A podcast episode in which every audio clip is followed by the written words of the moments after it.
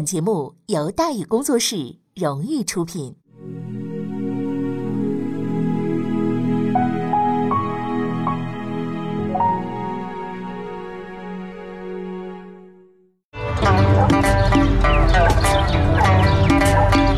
说书唱戏劝人方，三条大道走中央，善恶到头终有报，人间正道是沧桑。给您续上一杯茶，我慢慢的说，您细细的品。听大宇话说，明朝除了咱们广播直播以外啊，我们还在喜马拉雅独家网络发布。各位呢，可以登录喜马拉雅手机和电脑客户端，搜索“大宇茶馆”，选择收听。上期节目咱们说到哪儿啊？咱们说到接连下课，王希爵告老还乡，东林书院顾县城讲学立党。王希爵回家养老去了，顾县城回家讲学去了。王家平这边呢也就消停了，于是首府的位置呢就落在了赵志高同志的身上。妈，这叫害死人嘛！因为赵志高压根儿就不想干嘛。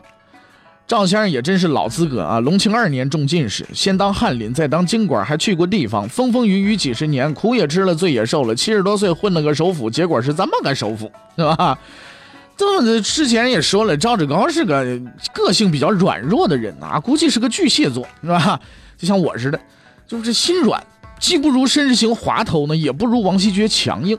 而明代的言官们呢，也都不是什么好东西，是吧？一贯的欺软怕硬的，是吧？一旦呢坐到这个位置上之后呢，就别说解决册立太子之类的敏感问题了，就光是来找茬的都够够赵老爷子喝一壶的了，是吧？对此呢，赵先生十分清楚，所以他主动上书说：“我不愿干，哈哈，这活我也干不了，我情愿回家养老去。”可是万历呢，不同意。我好不容易找了个堵枪眼，在我前面给给给我挡子弹的啊！你走了，我不让人打成筛子了，那不行，先把你打成筛子再说啊！无奈呢，赵志高先生虽然廉颇老矣，不太能犯，但是还得呢往死了撑下去，是吧？于是呢，自打万历二十二年起，他就开始了四年痛苦而漫长的首辅生涯。具体表现就是不想干，没法干，但是又走不了。说起来，他也很敬业啊，因为这几年正好是多事之秋，外边打日本，里边闹册立，搞得不可开交的。那赵大人外筹军备，内搞协调，日夜加班忙碌。哎，女人说，就是虽然说没有什么太大的创造性啊，但是呢，维持下来干的还不错啊。可是下边这帮大臣们呢，一点面子都不给，一看你赵志高好欺负，哎，哇，我们一起来欺负欺负你吧。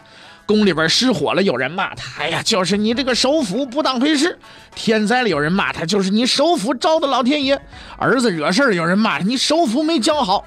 甚至没事有人骂他，哎，你这个首辅在这里啊，就占这个位子，占着茅坑不拉屎。你说你该不该走？实在欺人太甚了。这个老实人呐，也发火了。这叫什么东西？这叫兔子急了，是吧？那那还还还踹鹰呢，对不对？王希爵在的时候，平素里边说一不二，动辄就训斥下属。除了三王并封这种惹众怒的事情之外，谁不敢多嘴骂他？到赵志高这儿了，你也别看平易近人，待人和气吧？哎，手底下这帮人也是皮子贱，是吧？一看领导好欺负，好嘞，领导不是好说话吗？那我们可就要欺负欺负了，是吧？没事老该骂，结果老先生一来气呢，也骂人了。啊，说都是内阁首辅，都是势大权重的，你们就争相依附，求取进步。哦，我这事小权轻的，你们就争相攻击，来我这儿博名声啊。可是骂归骂，手底下那帮人实在什么觉悟都没有啊，还老喜欢拿老先生开涮。赵老爷子也真是倒了霉了，你在这紧要关头，偏偏又出事儿了。啊，出什么事了？事情出在这个兵部尚书石兴身上嘛。之前咱们说过嘛，对不对？当时正好第一次抗元朝战争结束，双方谈判期间，石兴最为信任的大忽悠沈维敬呢，正处于巅峰时期，谈判前景似乎很乐观。石大人就通报领导说和平很有希望。那领导谁呀？那领导赵老爷子嘛，赵志高嘛，对不对？赵大本来就不爱惹事儿，听了呀，好高兴的事情，不用打仗了。哎呀，哈哈哈，同意谈判。结果这咱之前都说了嘛，所谓和平都是沈维敬啊、小叶行长啊这职业骗子们通力协作的嘛，忽悠出来的嘛。事情败露之后，沈维敬杀了头了，石兴就坐了牢了嘛。按说这事儿赵先生最多也就是个领导责任吧，可是言官们实在是道德败坏啊，总找这软柿子捏。每次呢弹劾石兴都把赵大人带上。哎呀，赵大人在这边气的呀，气直喘，要辞职，我不干了，我还不干了。皇上说不许，你怎么可以不干呢？啊！到万历二十六年，再撑不住了，索性干脆回家养病休息。我天天在这气，都气出冠心病来了。不干，反正皇帝也不管，不干，回家。结果这一回家坏了。万历二十九年，赵大人死在家里头了，也不知道是病死的还是老死的。反正啊，我们能知道的就是赵大人太累了，因为直到他死那天，他那辞职都没批下来呀。用咱们今天话说，他这算是死在工作岗位上了。赵志高日子过得很难，张卫这边呢相对就好点，因为他那个脾气是比较厉害的，言官们也没怎么敢拿他开刀，加上他是个次辅，那凡事也没必要太出头啊。有赵首府挡在前面，的日子过得还是呃挺滋润的。可是他唯一的问题是什么呢？唯一的问题啊，就是在这个抗魏援朝战争当中啊，着力推荐了一个人，不但多次上书保举，而且对这个人是夸奖有加。啊，溢美之词简直不要说的太多，是不是啊？说这个人呢，不世出之奇才，必定能够声名远播，班师凯旋。这个人的名字叫什么？我一说，大伙儿就知道怎么回事了。这人名字叫杨浩。关于这个人，咱们之前也说了，从某角度上来讲，他确实不负众望。虽然输了，但是输的声名远播，播到全国人民都晓得了，所以就开始追究责任嘛。大臣们就开骂了，骂了张卫受不了，就上书皇帝，说大伙儿都骂我啊。但我是忠于国家的，而且我毫无愧疚，希望皇上能体察我。皇上说了：“哎呀，这个杨浩这个人嘛，就是你暗中密奏推荐给我的，我信了你的邪，我才会委派他做统帅。现在败仗打了，国威受损，你还敢说自己毫无愧疚吗？你这个脸皮也真的是够厚的啊！到这份上呢，估计也没什么说的了。张卫连辞职的资格都没有，就被皇帝给免职，走的时候没一人帮他说话的。”估计啊是受刺激太大了，走的时候怎么都没人帮他呀？这位兄弟回家之后不久死完了，也死了。到万历二十九年，内阁这几位元老啊，可就全部死光了。一个看似微不足道的人，就此踏上了这个舞台。七年前，王希爵辞职，朝廷推举阁臣，顾宪成推举了王家平。但有一点必须说明，当时顾先生推荐的。并不是王家平一个人，而是七个人。这七个人当中，王家平排第一。可是万历不买账，把顾宪成赶回家了。可事实上，对顾先生的眼光，皇帝大人还是认可的，至少认可排第四的那个。排第四的那个是谁呢？南京礼部尚书沈一贯。沈一贯字坚武，隆庆二年的进士，算起来呢，他应该是赵志高的同班同学。不过他那个成绩比赵大人好多了，哎，当了庶吉士，后来又去翰林院给皇帝讲过课，和之前几位类似。他和张居正大人关系也相当不好。不过他得罪张先生的原因比较搞笑，怎么回事呢？事情的经过是这样的啊，有一天呢，沈教员给皇上讲课，说着说着，突然就发了一感慨，还是自古以来呀，皇帝托孤应该找个忠心耿耿的人，如果找不到这种人。还不如多教育教育自己的子女，勤力勤为。哎，你要知道，张居正同志那个耳目那可是遍布朝廷啊。很快这话就传到张居正耳朵了。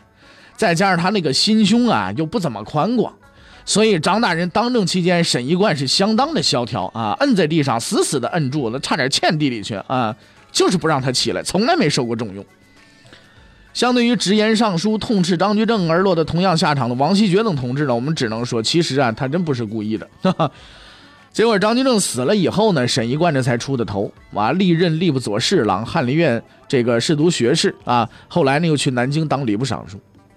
这个人平时呢为人是比较低调的，看上去没什么特点，可是呢这是他的表象。顾宪成是朝廷的幕后影响者，万历是至高无上的统治者，两个人势不两立。所以，一个既能被顾宪成推荐，又能被皇帝认可的人，那这个人，你说他能是个普通人吗？万历二十二年，沈一贯被任命为吏部尚书兼东阁大学士，进入了帝国的决策层。很快，他就展示了他的异常之处，具体表现为：大伙儿都欺负赵志高，他不欺负。这个赵首府啊，实在是个彻头彻尾的软柿子。你甭管是官大还是官小，打他身边过都禁不住得捏他一把。而那赵大人尊敬有加的，就这么一沈一贯。但是沈一贯先生尊敬赵老头啊，不是说他尊敬老人，而是尊重领导。因为排第二的张卫，排第三的陈玉碧，他都很尊敬，这都是他领导嘛。沈一贯就这么着扎起根了。在此后的七年之中，赵志高被骂的养了病了，陈玉碧被骂的辞了官了，都没他什么事。还曾经啊，连同次辅张卫呢保举杨浩，据说还收了钱了。可是杨浩事发，张卫被弹劾免职，他也安然无恙。到万历二十九年，死的死，退的退，就剩沈一贯了。于是这个天子第一号大滑头终于成了帝国的首辅了。凭借多年的混世技术，沈先生游刃有余，左推右挡，皇帝信任，大臣们也给面子，地位那是相当的稳固。然而，在历史上啊，沈一贯的名声一贯不佳。究其原因是什么呢？就是太滑头了。因为从某种角度上来讲，朝廷首辅就是背黑锅的。国家那么多事儿，你总得找一总负责吧。但是沈先生完全没这概念，能躲就躲，能逃就逃。哎，事不关己，高高挂起，实在是不太地道。而当时朝廷的局势啊，却已经走到了一个致命的关口了。万历二十九年，皇长子十九岁，虽然出阁读书，却依然不是太子。而且万历办事不厚道，对教自己儿子的讲官十分的刻薄。一般说，人家都请个老师，什么都得小心伺候着嘛，对不对？哎，从来不拖欠教师工资啊，呃，这个给老师没事了，就过年过节的得送点东西吧，是不是？万历呢，连这老师饭都不管，讲官去教他儿子，还得自己带饭，这玩意儿你太不像话了。相对而言呢，皇三子那太舒服了。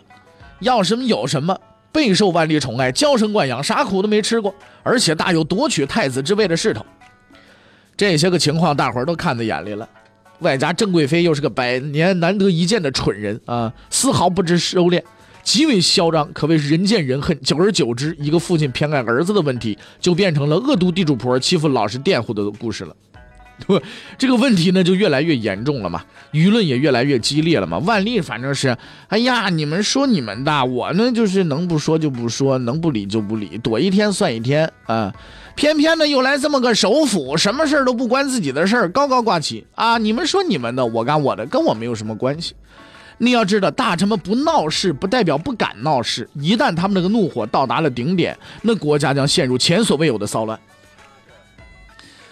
然而骚乱没有爆发，因为这个曾经搞倒申之行、王锡爵、王家平等无数政治高手看似永远无法解决的问题，竟然被解决了。而解决他的就是为人极不地道、一贯滑头的沈一贯。说起来这个事儿太玄乎了，啊，怎么回事呢？就是万历二十九年八月份。沈一贯向皇帝上书，要求册立太子。大致内容就是：呀，皇长子已经快二十啦，应该册立太子，正式成婚啦。到时候您有孙子了，你也能享子孙满堂的福嘛，对不对？无论怎么看，这都是一封内容平平的奏书，立意也不新颖，文采也很一般，道理讲的也不透彻，是吧？按照以往的惯例，最终结局不就是被压在文件堆底下吗？对不对？哎，再拉出去当柴火烧了，不就完了吗？可是惊喜总是存在的。就在第二天，沈一贯收到了皇帝的回复：即日册立皇长子为太子。沈一贯当时嘣儿就懵了，麻爪了，爸的！哎呀，这个事情怎么会在我这里解决呢？我不想做事啊！啊，争了近二十年，无数猛人因为这件事情落马，啊，无数官员丢官发配。皇帝都被折腾的半死不活的，就死不松口。可是现在突然之间，怎么着？皇帝那边就解决了，即日册立太子啊！哎呦，这是要疯吧？这是！再翻翻这个回复，掐掐自己胳膊、大腿，是不是？拿刀撇着自己两撇，哎呦，是真的啊，流血是吧？你说疼？哎，事实摆在眼前，即日册立太子，非常清晰，非常明显。哎呀，沈一贯抱着这个皇帝的回复，欣喜若狂，赶紧派人出去通报了这一消息。于是举朝轰动，所有人都欢呼雀跃，太好了！哎呀，这个是等待了太久的胜利了。争国本这件事情就此落下帷幕。这场万历年间最激烈复杂的政治事件，一共是逼退了首辅四人，部级官员十余人，涉及中央及地方官员人数三百多位，其中一百多人被罢官解职发配，闹腾的乌烟瘴气，还搞了一个叫东林党的副产品，几乎所有人都不相信他会有解决的一天。结果这个事儿，在最意想不到的时候，最意想不到的人给他解决了。遭遇父亲冷落的朱常洛，终于修成正果，荣登太子宝座。但此事之中仍然存在着一个最大的疑问：为什么那封上书能够破解这个残局呢？我们不知道沈一贯想没想过这个问题啊？万历蠢吗？万历不蠢。事实上，从之前的种种表象来看呢，他是一个十分成熟的政治家，没有精神病史。心血来潮、突发神经病也不可能，基本都可以排除。而且他的意图十分明显，就是要立皇三子。那么到底是什么原因让他放弃了这个经历十余年的痛骂折腾却坚持不懈的企图呢？翻来覆去的，你看沈一贯那封上书，并综合此前发生的种种迹象，我们能得出的结论就是，这是压死骆驼的最后一把稻草。万历皇帝啊，从来就不想立皇长子，这是毫无疑问的。但疑问在于，他知道希望很渺茫，也知道手底下这帮大臣都是个死脑筋，为何还顶着漫天的口水和谩骂，用拖延战术硬刚了十几年呢？如果没有充分的把握，皇帝大人是不会吃这个苦的。十几年来，他一直在等待两件事情的发生，然而这两件事他都没等到。要让皇三子超越皇长子继位，修改出生证明之类的把戏自然是没有用的了啊。必须要找一个理由，一个能够说服所有人的理由，而这个答案只能是立嫡不立长，只有立嫡子才能压过长子，并堵住所有人的嘴。但是皇三子就是皇三子，怎么变嫡子呢？哎，只要满足一个条件，就是郑贵妃能当皇后。只要郑贵妃当上皇后，那皇后的儿子自然就是嫡子了，那皇三子继位也就顺理成章了吗？可是皇后只有一个呀。所以要让郑贵妃当上皇后，怎么办？只能等，等到王皇后死，或者是等时机成熟把她废了，啊，郑贵妃就能顺利接位了。可惜了呢，这王皇后身体太好了，啊，一直活到了万历四十八年。这一年万历驾的崩，对吧？差点比万历自己活得还长。而且呢，一向为人本分厚道，又深得太后的喜爱，你想废她没借口。这是第一件。第一件事等皇后，第二件事就等大臣。这事儿就更没谱了。万历原本以为免掉一批人，发配一批人，再找个和自己紧密配合的首辅，软硬结合就能把这事儿解决了。没想到手底下这帮大臣们都是软硬都不吃，丢官发配的非但不害怕，反而很高兴。你要知道，因为顶撞皇帝被赶回家，那是光荣啊，那知名度蹭蹭的往上涨啊，值大发了，是不是？这这这叫什么？这捆绑销售，这叫蹭热度啊！你这是不是啊？你这一下子可值了。所以他越严厉，越有人往上冲，只求皇上大人你狠点你鞭笞我，你往死了打，最好是暴跳如雷。哎呀，你打死我，我名声就更大了。哎呀，我效果就更好了。而首府那边呢，虽然也有几个听话的，什么王希爵之类的啊，可是呢，这帮人能当上内阁首辅，那都是老油条了。帮帮忙，敲敲边鼓可以。哎，跟您老人家一块下水去做这个事儿，那那事儿我们不干啊！好不容易拉了个王希爵下来吧，搞了个三王并封，半路人家想明白了，又从水里边跑出去了。至于王家平那一类的人，那是想起来都能痛苦好几天。几十年磨下来，人换了不少，朝廷越来越闹，皇后身体越来越好。是吧？没事出去广场舞，你是我天最美的云彩，这特了不得。万历同志焦头烂额，开始重新权衡利弊。在他下定决心的过程中啊，有一件事情是起到了关键的作用。这个事儿发生的具体时间不详，但应该是在万历十四年之后。有一天呢，李太后和万历谈话，说起了皇长子，太后就问：“你怎么不立他为太子啊？”万历漫不经心地说：“他嗨。”我立他干什么？他是个宫女的儿子。太后一听这话，怒了：“孩子，你也是宫女的儿子？哎，你这就是活该了吧！万历整天忙里忙外，却把母亲的出身给忘了。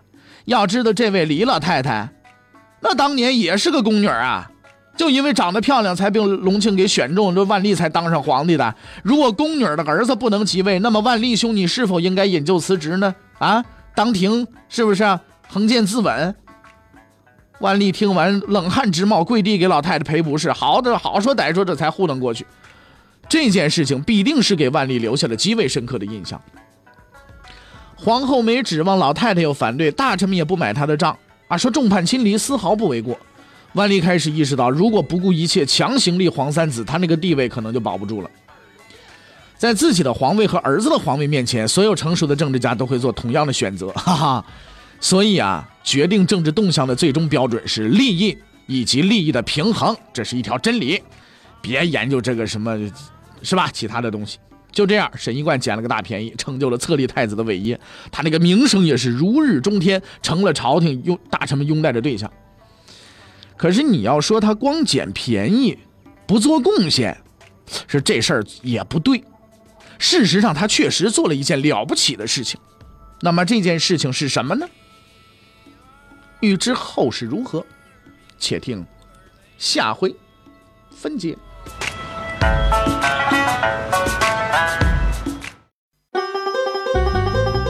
各位，你想跟大禹交流吗？你想跟大禹辩论吗？你想给大禹指出错误吗？来微信吧，微信搜索订阅号“大禹茶馆”，哎，就能实现了。记住啊，宇是宇宙的宇。